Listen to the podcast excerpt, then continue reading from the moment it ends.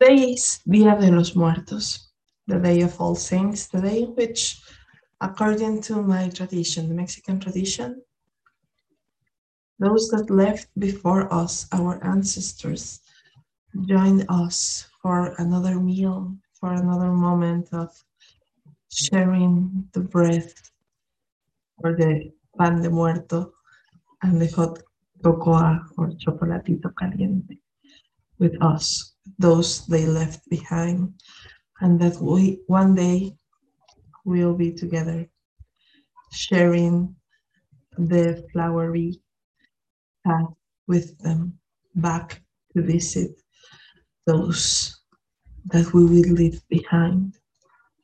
One day we, we too will become ancestors, but today we celebrate fathers, mothers, grandparents. Today we celebrate those whose lives have paved the way for ours. These days the veil is thin between the worlds, between the invisible world and this tangible one where we live in. These days death is loose, taking away those souls that are ready to leave us and to join the spirits. Even my cat knows there's something going on in the invisible realm. And so today I share with you a story that unfortunately is a real story. The story of the two women, the one that was too afraid to leave, and the one who wouldn't die. These two women are my relatives. Two, well, both of them are aunts. One is the aunt of my husband, and the other is my aunt. They are both my relatives. And they both passed in just a couple of days apart from one another. They both died just in the bridge of El Día de Muertos. One of these stories, though, is a very cautionary tale for everybody to hear and to take into heart. One of these stories is the story of the woman that couldn't leave. This woman had a lot of trauma in her life, or so we think. We assume, we can only guess, because of course, as it happens with people that are much older than us, sometimes they don't share their pain, they just give it to themselves. This woman was, as unfortunately are her other siblings, very miserable. And I mean not to speak ill of the dead, but this I have to say. This woman was living a very miserable life, not giving herself or providing to herself even the most basic needs. She was a woman that wouldn't use the money that she had, which she did. She was a woman that would live to rot money, land, houses. They lost a lot. They never valued it. They had money in the bank. At the hour of her death, now they cannot even take it to pay for her funeral services, because they couldn't use it. They had a store, and they let everything in the store to rot. On her death, her death was preventable too. It was an infection from a very stupid wound that she wouldn't treat with a doctor. There were other things in which she could she could spend the money, not on doctors. No, that is such a minor thing that the wound killed her. An infection killed her because it was untreated. The best description of the tragedy that this woman's lives shares with us is the fact that even she was a kind-hearted woman, because she was,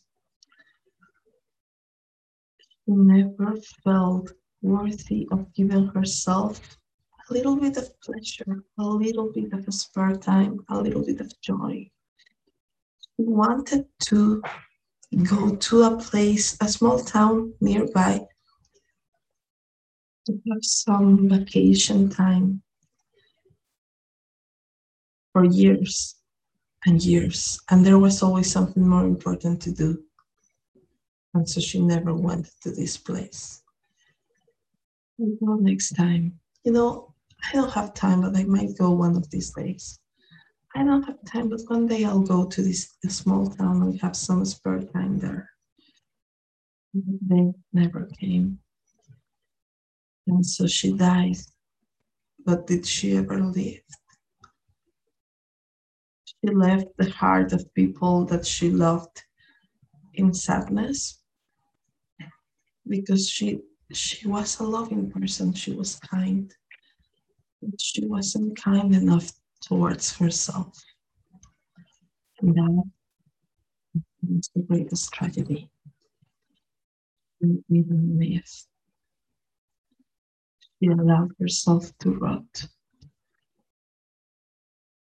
That, that is her story and her tragedy. On the other hand, I have the story of the woman that refused to die. This other aunt who fought a deadly disease for years. And she was victorious. She had defeated cancer. Unfortunately, cancer came back, but she had defeated cancer. But that's not what is to remember about her the most. What is to remember about her is her adventures, her journeys, the places she visited, the friends she made, the warm smile she had for everybody that she got to know, beautiful adventures she shared with so many dear people. She was a woman that lived fully, that lived widely.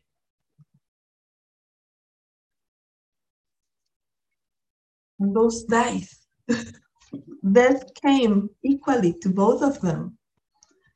But one was too afraid to live, and the other lived fully.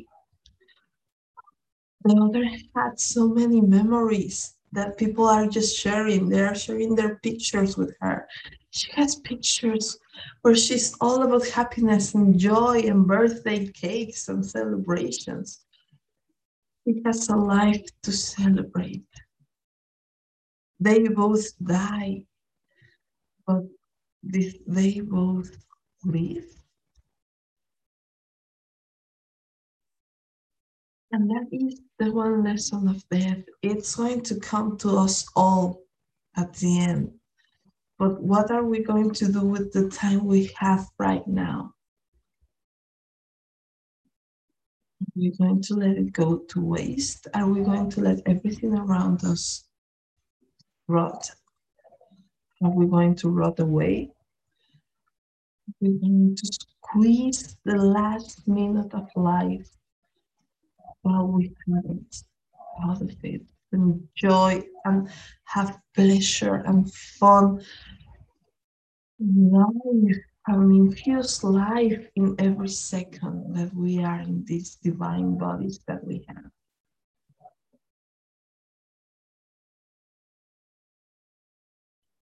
Animate work has been precisely a reminder of living, because I feel like my life, and so many women's, was going in the direction of rotting for so long, waiting for the right moment to live, waiting for the right circumstances to enjoy life, waiting for the right people to love me, to appreciate me, to welcome me, for the right job or for the right house or for the right whatever, to start living. My life was going to waste. The cat cannot stop meowing just right now. It's like, come on, okay. My life was going to waste, and it was getting back into my body. What allowed me to change lines and to start living more fully, to start living a life that I can recall at the end of my days. And it is still a challenge. It is still a choice that I have to make every day. And it is a choice we have to make every day. Choosing life every freaking day. Choosing to actually show up for life every freaking day. That is the real challenge. When life presents in front of our eyes, are we going to be living it? Are we just going to let it go to waste? Sit it in front of a T V and watching T V or, or Netflix for hours until our lives go to waste? Or are we going to go and live and do the things that we need to do for our life to be worth it? For me, what makes it worth it is the love that I saw, the comfort that I give, the memories that I plant in the hearts of those that I care for.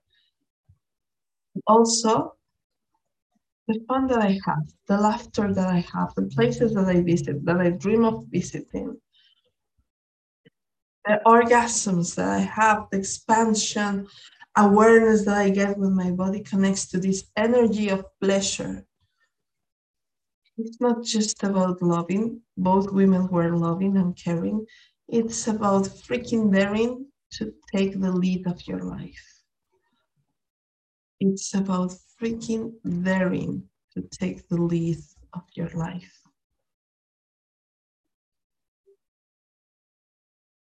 To take the pleasure of your life, to take the fun, to go to that place, call that friend, have that amazing sex.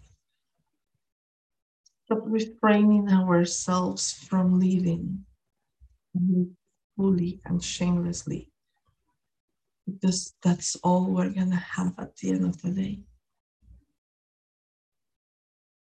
So this small video is a little love, love song and love memory, love dedication to both women. To the one that raised, helped raise, supporting the raising of my husband, who I know was very loving and kind, but who died without having ever lived, and who I know so many of us can relate to at one time or another. And to this other woman who lived shamelessly, who has so many beautiful memories that she has left for those of us that are going to miss her and to share stories about her.